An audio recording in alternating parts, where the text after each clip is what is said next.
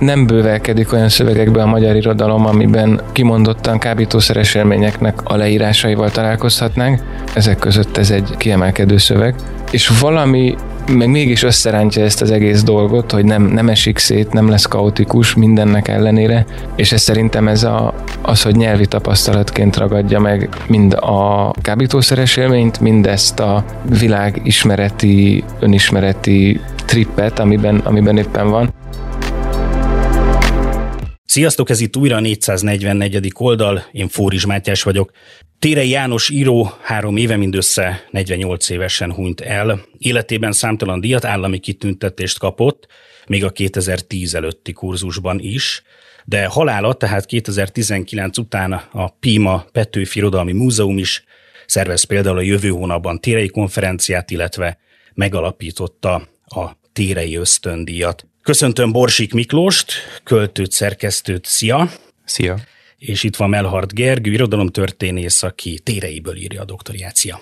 Szia! Mielőtt a mai könyvünkről, a Terman hagyatékáról beszélnénk, meséltek egy picit az íróról, téreiről, és ahogy a bevezetőben említettem, miért tűnik úgy, hogy minden oldal elfogadta, vagy elismerte őt, illetve hát a mai napig is így van ez. Azt hiszem, hogy ennek az lehet az oka, hogy ő egy nagyon integratív személyiség volt, aki nagyon szívesen állt a nyilvánosság elé, nem minden belső probléma nélkül valószínűleg, de ha megkérdezték valamiről, akkor szívesen elmondta a véleményét, és nagyon tartózkodott attól mindig, hogy konkrét politikai állásfoglalást tegyen. Szerintem volt benne egy elemi távolságtartás, és valami olyasmi, amit művészi gőgnek vagy hivatástudatnak lehetne nevezni. Tehát az, hogy író vagyok, kérdezetek irodalomról. Én arról akarok beszélni, ezt csinálom, ez a szakmám, aminek természetesen van egy társadalmi kontextusa, meg politikai kontextusa, meg a magyar kultúrában a művészet és azon belül az irodalom hagyományosan nagyon átpolitizált, és az intézményrendszerek különösen átpolitizált,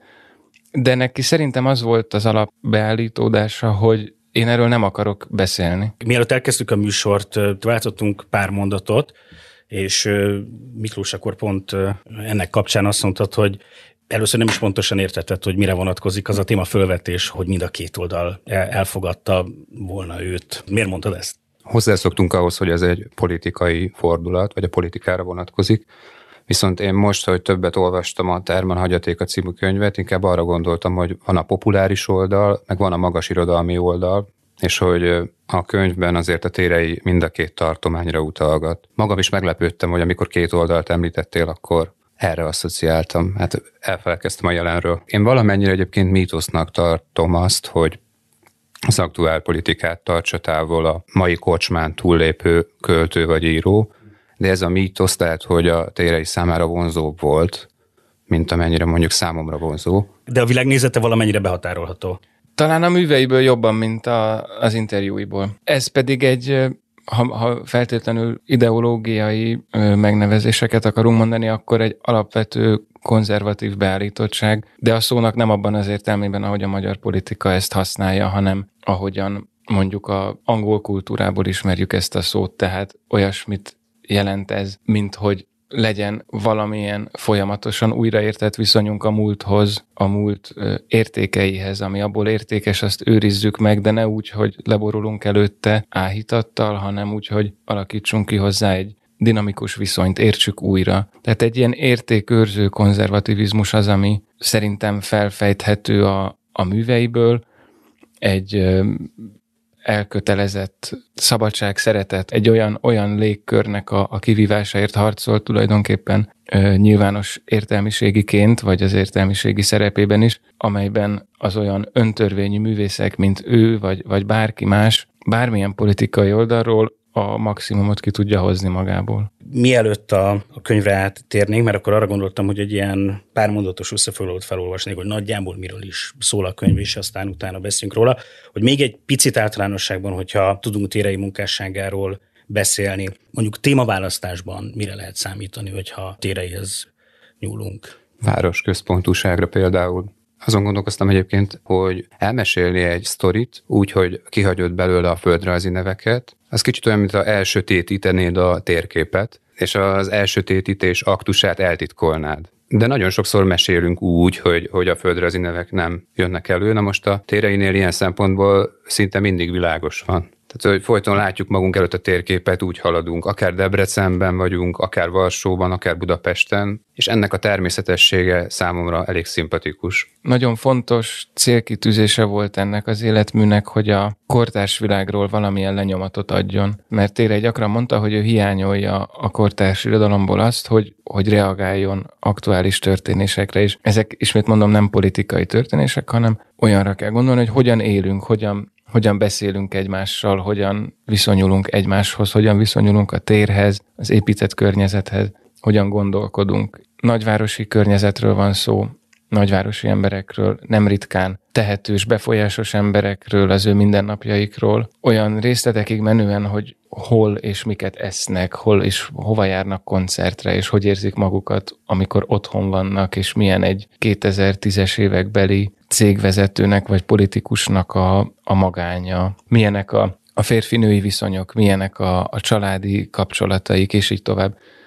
Én ezt emelném ki, mint egy központi elemét tematikailag. Nekem még az fontos, hogy a megismerést azt úgy tünteti fel, mint, mint ami nem valami eleve adottnak a megismerése, hanem amikor a város mondjuk bejárom, akkor megalkotom a városomat. Van egy olyan rész, ahol arról ír, hogy hát most ide felkerültem Debrecenből, mit csináljak itt, merre menjek. Ezek végül is alkotói döntések.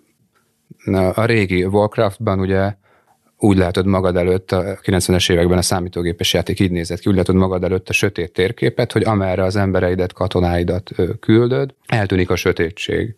Akkor tulajdonképpen te rajzolod meg a várost, illetve azok az emberek, akik hozzá tartoznak. Akkor felolvasom ezt a pár mondatot, hogy az olvasó is nagyjából el tudja helyezni, hogy miről szól a könyv. Szerintem ez elég jól összefoglalja.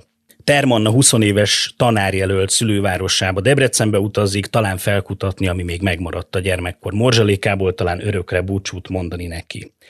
Aztán újra Pest, dacos ismerkedés a fővárossal, a szűkös albérletek és füstös kávéházak világával. Házi bulik, emlékezetes tengerparti expedíciók és az első pszichedelikus utazások a város utcáin, melyek még a háborús Varsóig is elviszik az óvatlan utazót, sőt annál tovább is, egészen a felnőtt kor küszöbéig. Térei karcosabb és érettebb hangon meséli el, hogyan múlik el az ifjúság, és hogyan teszi mégis halhatatlaná a makacs emlékezet, mintha egy nevelődési történetet néznénk fekete-fehérben, megelevenedik a 90-es évek Budapestjének letűnt atmoszférája, és újra felragyognak az elveszett illúziók. Egyébként érdekes, és én nagyon örülök neki, hogy pont ezt a kötetet választottad ki, hogy erről beszéljünk, mert talán ez a térei befogadás történetnek a legnagyobb mostoha gyereke. Ezt még nem mondtuk, de ez a novellás kötet először 97-ben jelent meg Terman hagyományai címmel, és később írta át a Térei Terman hagyatéka címmel ezeket a novellákat, ami 2012-ben jelent meg. Amikor megjelent az első kiadás 97, akkor a Téreivel nagyjából egyidős, tehát akkor elég fiatal kritikusok azért tartották sokra ezt a könyvet, mert magukra ismertek benne, a saját életükre ismertek benne, sőt, van olyan, aki elmondja akkori kritikájában, hogy minden szereplőről tudom, hogy kicsoda. Mások azt mondják, hogy ezek sok különböző emberből vannak összegyúrva. Tulajdonképpen ez nem lényeges kérdés, vagy nem fontos, hogy ezt beazonosítsuk, de akkor volt egy nagyon erős nemzedéki olvasata ennek a szövegnek. Nem, nem, nem akarja önéletrajzként olvastatni magát ez a szöveg. Ha valami ilyesmit akar, akkor inkább ezt lehet mondani, hogy egy generációnak az élményét és egy, egy behatárolható szociokulturális hátterű fiatal embernek a, az életét. Tehát ez a vidékről a, Budapestre került. Azért valamelyest ez mégiscsak gondolom saját tapasztalatokból táplálkozik, hogy a debreceni születésű, Térei is, Terman is, íróvá válni, szóval, hogy, hogy azért itt nagyon sok hasonlóság van. Van, de mindig, mindig el vannak ezek távolítva. Például azzal, hogy második világháború előtti utcaneveket használ a, az aktuális 90-es évek beli, vagy a rendszerváltás előtti utcanevek helyett. Vagy azzal, hogy olyan szavakat használ, olyan stílust használ, olyan korábbi irodalmi műveket, alkotókat idéz meg, amik térben, időben nagyon távol viszik ettől az aktualizáló olvasattól a szöveget. Szerintem a kötetnek a két legkiemelkedőbb szövege a, a Terman merül és a Mézes hét, az az, amelyik a varsói LSD tripről szól, vagy egy olyan LSD tripről, amikor egy ilyen különleges Varsóba helyeződik át a, a történet. Az nagyon érdekes benne, hogy nem bővelkedik olyan szövegekbe a magyar irodalom, amiben kimondottan kábítószeres élményeknek a leírásaival találkozhatnánk. Néhány ilyen szöveget lehetne mondani Garacitól, Hazai Attillától, és még talán egy-két embertől, de szerintem ezek között, ezek között ez egy kiemelkedő szöveg. Talán a Per Krisztián befelé űrhajózni című verse is ajánlható a témában, de ott nem annyira az jön át, hogy milyen bedrogozva létezni, hanem inkább gondolkodik erről a szöveg, meg filozofál. Itt a mézesétben sem szerintem az a, az a tétje, hogy arról beszéljen, hogy milyen bedrogozva lenni. Ez önmagában nem érdekes. Az LSD trip az inkább egy, egy eszköz, egy világ megismerésének egy eszköze, az önismeretnek egy eszköze, egy, egy poétikai eszköz tulajdonképpen, amivel, amivel olyan, olyan új módokat találhat meg a, a szerző, hogy úgy, úgy számoljon be dolgokról, ahogyan anélkül nem tudna. Most ezt ilyen nagyon ködösen fogalmaztam meg, de itt egy ilyen nagyon furcsa vizionárius városképről van szó, ahol, ahol talán háború van, talán megszállás, talán ostrom, talán nem is tudjuk, hogy micsoda, így menekülni kell, olyan, olyan kaotikus az egész, azt sem tudjuk, hogy mikor vagyunk Varsóban, mikor vagyunk Budapesten, mikor vagyunk 45-ben, mikor vagyunk 90 valahányban, és valami meg mégis összerántja ezt az egész dolgot, hogy nem, nem esik szét, nem lesz kaotikus mindennek ellenére, és ez szerintem ez a, az, hogy nyelvi tapasztalatként ragadja meg mind a kábítószeres élményt, mind ezt a világismereti, önismereti trippet, amiben, amiben éppen van, mind a saját tudat folyamát, és így tovább. És, és hát folyton szembesül azzal ebben a szövegben is, ami a modern irodalom, vagy, vagy talán mindenkori irodalomnak az alapkérdése, hogy hogyan mondok nyelven túli dolgokat, úgyhogy mégiscsak a nyelvet használhatom. Viszont erről a szövegről mondható el, hogy a legtöbb helyen versszerű, vagy eléggé találkozik a lírával, és volt, aki emiatt kritizálta is a kötet szerkezetet. Például Torockai Andrásnak a kritikájában jelenik meg ez, hogy ez a, ez a novella azért valamennyire leválik a többiről, mint ahogy egy régi képeslapról a bélyeg. Azt hiszem ez a torockai hasonlata volt. Ezzel egyet tudok érteni, de ez nem biztos, hogy száfolja azt, amit te állítasz a szövegről, mert hogy önmagában milyen ez a szöveg. Nézzük meg egy kicsit a könyvnek a nyelvezetét. Olyan érzése lehet az olvasónak, mint hogyha egy sok minden keveredne, lenne egy réggiesebb szóhasználat, és, és van, hogy ezek nagyon élesen találkoznak egymással, vagy nagyon egyértelműen kerülnek egymás mellé. Felolvasok egy részletet. Szeptember derekán már világos volt, hogy a Pestre költözés és a levegőváltozás ténye nem fogja megváltani, tévedésből a piros hetes buszra szállt, megfeledkezve róla, hogy az sem az Urániánál, sem az Asztóriánál nem fog megállni. És aztán egy-két mondattal később meg már így írja, a stúdiumok túlságosan igénybe vettek. Sose tudtam magolni, nem is szereztem meg minden jegyzetet. Lehetetlennek bizonyult kerekótja volt egész nap, kihagyta az utolsó óráját, megszökött a főiskoláról, felelőtlenül költekezett a sarki vegyesboltban, el volt látva apanázsal, vékonyan. Tehát ez egyik az számomra tényleg olyan, mint egy ilyen 90-es évek közepi, vagy akár egy, azt is lehet mondani, egy mai hétköznapi élmény, hogy rossz buszra szállsz, és aztán meg jönnek olyan szavak, amik, amik egy teljesen más hangulatot hoznak vissza, és ez kb. végig is kíséri a könyvet. Igen, ez egy előző századforduló irodalmából átvett manír vagy stílus, amit a 90-es évek elején a térei az életvitelében is felvett. Erről sok visszaemlékezés szól, hogy nyaki gombolt inkben járt, és a New York kávéházban ült, és ott írt egész nap, és miközben nyilvánvalóan nem engedhette meg magának ezt feltétlenül, de neki megengedték, hogy ott, ott üljön és dolgozzon. Például itt, amit felolvastál, meg más helyeken is, imitálja is őket. Századfordulós, meg 20. század elejé szerzőkről van szó, Szomori Dezső, Szépernő, ez a kicsit ilyen nagyvárosi, dendi, hanyag, felstilizált beszédmód.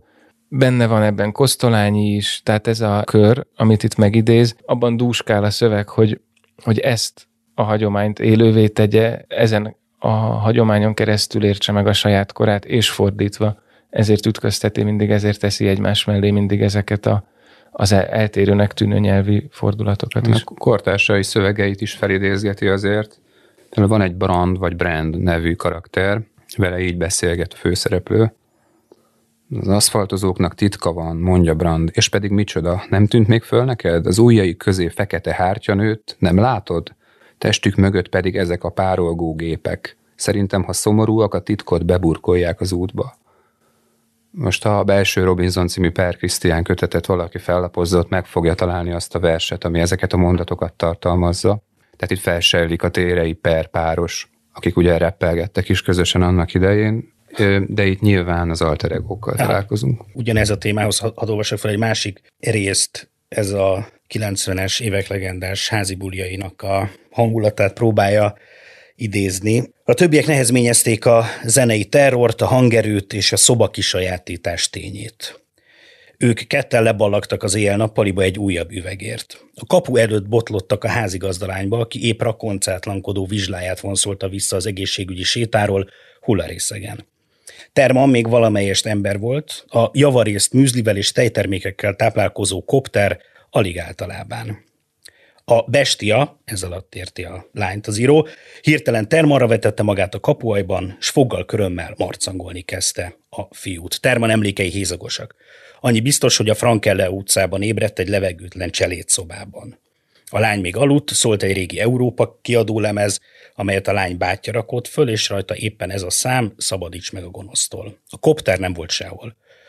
Az újdonsült barát ugyanis féltékenyen tekintett Terma hódítására, és mivel nem szerette sebezhetőnek mutatni magát, szilenciumot rendelt el, hónapokig csak a szemináriumokon látták egymást, a nevelés történet vizsga után azonban félrevont a Termant, hogy vakációs terveiről meséljen neki, téged, fiacskám, edzőtáborba viszlek, hasznodra fog válni. Nekem az ilyen csoport, meg csoportos ökörködés leírásoknál azt nagyon tetszik, ahogy apró mozdulatokkal mitizál, vagy tupíroz, vagy intézményesít.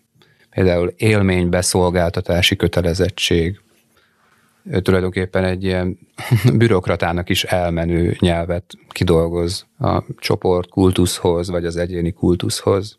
Alapvetően említettétek, hogy milyen fontosak vagy kiemeltek a társasági vagy a társaságban történő események és élmények.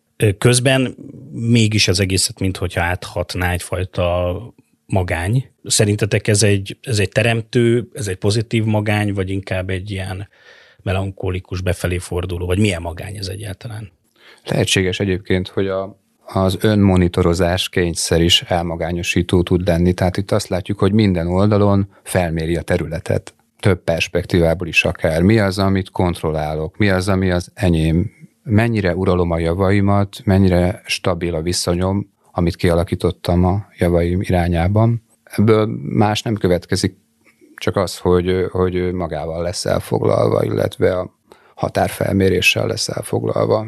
Lehet, hogy egy magányosság érzet ebből is adódik. De ez előre viszi őt? Ez egy bonyolult kérdés, mert ez egy konstruktív dolog is, mert hozzá ad a szöveggeneráláshoz is ez a folyamatos önmegértéssel való kísérletezés. Szerintem nincs nagy különbség a, a magány és a társaságban lét között ebből a szempontból, tehát mind a két állapotból szöveget akar létrehozni, és mindent nagyon mélyen át akar élni, és nagyon innovatív módon meg akar írni.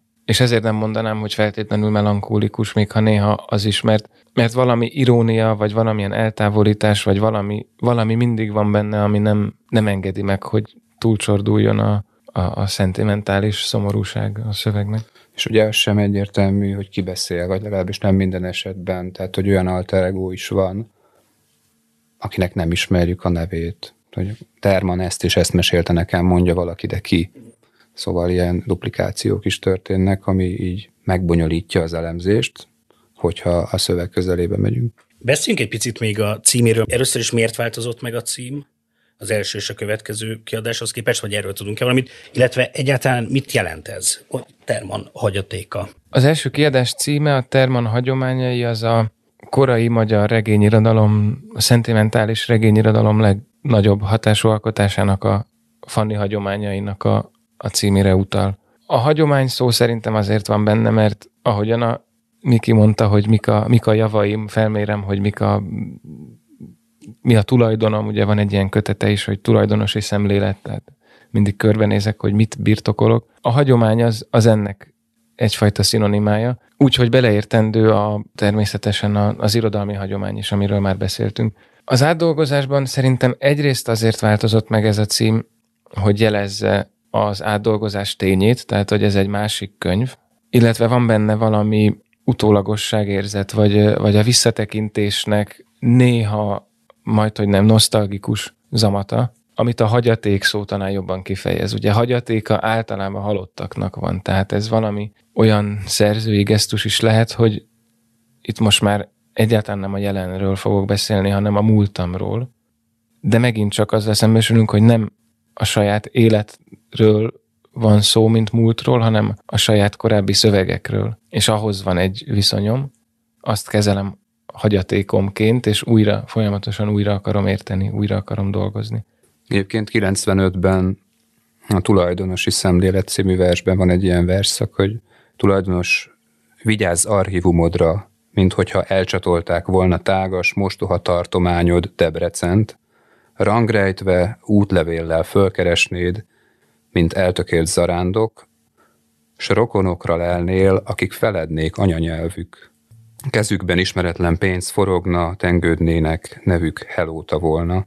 Ez egy kicsit másfelé vezet, de szerintem ez is egy érdekes, elég izgalmas kérdés, hogy hogyan éljük meg a szülővárost úgy, hogy szinte már egy másik országnak a része, miközben mégis hozzánk tartozik. Van egy ilyen játék az egyik novellában, erre gondolsz, amikor Igen. ül a vonaton, és elképzeli, hogy hogyan írnák románul a városok neveit. Ez is egy ilyen különös vízió, amihez ott, ott nem is kell kábítószer, hanem csak... Igen, ezt a, az idegenséget nem tudtam megélni, mert én Dunakeszin nőttem fel, és az majd, hogy nem Budapesthez tartozik. Hát igazából úgy is meghúzhatták volna a határokat, hogyha játszunk egy kicsit ezzel. Gergő, neked van, hogy említetted, és nem akarom erőltetni, mondhatod, hogy nem szeretnél beszélni azokról az élményekről, amik a vidékről Budapestre költözés jelentik, de akkor e tekintetben azért hasonló élményeitek mégiscsak vannak az íróval is, illetve ez esetben Termannal is. Ez mennyire egy küzdelem, és ha igen, ezt jól visszaadja-e a mű? Én ismerek olyan költőt, aki Pécsi, és megpróbált Budapesten élni, de aztán végül visszamenekült, vagy egy harmadik városba menekült. És itt az a fordulat is előjön többször a térei prózában, hogy megfekszi a gyomrát Pest. Na most nem tudom, nekem ilyen kognitív nehézségeket okozott. Például az, hogy mindig, amikor jöttem be vonattal Vác felől Dunakesziről, akkor azt láttam, hogy a város szélén vagyok, ugyanakkor a város szívében is. Ez a két dolog hogyan lehetséges egyszerre, mert ott van az az orbitális rozsdaövezet, az állatkert széle, ott van az a furcsa semmi, vagy roncs telep, bizonyos értelemben, mert a nyugati pályaudvar nevű akármi az olyan, mint egy kerület, hatalmas, tehát ki van írva már tök hamar, és még fél óráig van a szól a vonat, mire beérsz a nyugatiba, pedig már a nyugatiban vagy. Szóval ez a, egyszerre a szélén, egyszerre a közepén, ez egy nagyon furcsa élmény volt, ez mind a mai napig megmaradt. Az is lehet, hogyha itt távolodunk pár száz métert, akkor meg úgy érezzük magunkat, hogy egy másik kerületben vagyunk, pedig nem mozdultunk el a kerületből még. Emlékszem rá, hogy van ilyen utalás, hogy a Somogyi Béla utcában víziváros feelingem van. Ez, ugye az összehasonlítási kényszer nagyon érdekes, hogy a, de ez mondjuk városok között is megy, nem csak kerületek között, hogy akkor nézem ezt a klinikai erdőt, vagy ezt a klinikai fasort, és akkor, hogy ez mire emlékeztet Pestből, vagy a vagy a városléget az egy kicsit gyengus a nagy erdőhöz képest? Én egy kisvárosból származom, amit ha valahova, akkor Ausztriához csatoltak volna el, de nem tették. Szerintem ez, ez, ez küzdelem mindenkinek, vagy a legtöbb embernek, és migrációként is lehet rá gondolni abban az értelemben, hogy ahogy egy külföldi nagyvárosban találkoznak az azonos helyről elszármazottak, úgy Budapesten is a, a vidékről érkezők. Általában a körülményeik folytán más vidékről felköltözöttekkel találkoznak. Először, vagy velük értik meg magukat először velük, fedezik fel a várost először könnyebben, hiszen a helyieknek nem kell felfedezniük a várost. Szerintem ez, ez sokakat, sokakat traumatizál ez a, ez a folyamat, mert nem mindig adja meg magát a város, meg a közösség, illetve nehéz lehet megtalálni azokat a azokat a kapukat, ahol, ahol be lehet jutni valamilyen, valamilyen olyan helyre, ahol már otthonosan érzi magát az ember. Az én tapasztalatomban a, mondjuk a felsőoktatás intézményrendszere nem nagyon támogatja ezt a folyamatot. Sokan érezhetik azt, hogy magukra vannak utalva, vagy, vagy hogy el, el vannak veszve, és akkor inkább egy labirintus a város, és nem egy édenkert. Ilyen szempontból vannak olyan részei a térei novelláknak, amikben, ha akarom, magamra ismerhetek, vagy azonos tapasztalatokat mondhatok a magaménak, de azért, azért a különbségek is jelentősek. Persze egyrészt a 90-es évek Budapestje és a 2010-es évek Budapestje azért elég más közeg. Debrecenből feljönni egészen más, mint, mint Kőszegről feljönni, nem tudom, kollégiumban lakni egészen más, mint egy szűk albérletben, és így tovább, és így tovább. Vagy egy művésztársaságba csöppenni tök más, mint a, nem tudom, bölcsészkari társaságba kerülni. Van, a, van a, ismerünk olyanokat, akik, akik ezt, ezt feladták, vagy azt mondják, hogy nem, nem kérnek belőle. A helyismeret az mindenképpen egy hozadék, és hogyha azt szeretném hazudni, hogy mindennek az a célja, hogy minél jobban ismerjük a helyet, akkor, akkor azt is mondhatnám, hogy vannak olyan költők, akik ezt kocsmázással érik el, vannak olyanok, akik futárkodással. Például egy csomó mindent akkor pótoltam be, amikor bicikli futárkodtam, és csodálkozom is, hogy hogy lehet ilyen jól ismerni Pestet, hogyha valaki nem futár, mint amennyire tére ismerte. Sétált. Igen, igen. De amikor sétáltam, és követtem a többieket, akkor még nem volt annyira nyitva a szemem, mint amennyire nyitva kellett legyen, amikor az ételeket vittem ki. Én amikor először láttam téreit Budapesten, az pont egy olyan villamos kocsiban történt, mint ami a Terman hagyatéka borítóján látható, és visszautalnék egy korábbi részére a beszélgetésnek, ez azért történt, mert rossz villamosra szálltam a Moszkva téren, és megláttam, hogy ott van térei, és így elbambulva néztem, vagy nem tudom, és néhány megállóval később vettem észre csak, amikor már ő leszállt, és őt figyeltem, hogy leszáll, akkor vettem észre, hogy egészen máshol vagyok, mint ahol lennem kellett volna. Egyébként van, amikor a helyektől úgy mozdulunk el, hogy ezt az egész dolgot, hogy mit jelent otthon lenni, kitágítja a személyek felé. A Debreceni kórházkert, kórházpark az, ami itt a főszereplő, és az anyjáról írja, hogy most vigyáznak rá, biztonságban tudom itt, ebben a takaros, Rheinund Fein német barok pavilonban. Ez nekem mentségű kevés. Elmentem ebből a városból, és éppen most. A séta, ez a kései vizit már úgy sem üdvözít, de úgy éreztem, engem már nem lehet ide visszatéríteni. Jövök, de már nem haza. Anyám a haza. Te említetted már, Miklós, hogy hogy és mikor jött szembe térei, de Gergő, azt kérdezzem meg, hogy neked, vagy nálad mikor született meg az a döntés, hogy te a doktoridat téreiből írod? Több könyvét olvastam, amikor megjelent a legkisebb jégkorszak 2015 őszén. Ez egy nagyon szép verses regény, és akkor azt elolvastam, és éreztem, hogy nekem ezzel valamit, valamit csinálnom kell, vagy nem, de nem találtam meg a módját, hogy mit. Azt sem tudtam eldönteni, hogy ez nekem tetszik-e, vagy taszít. Csak azt éreztem, hogy valami nagyon erős viszonyom van a szöveghez, vagy a szövegnek hozzám.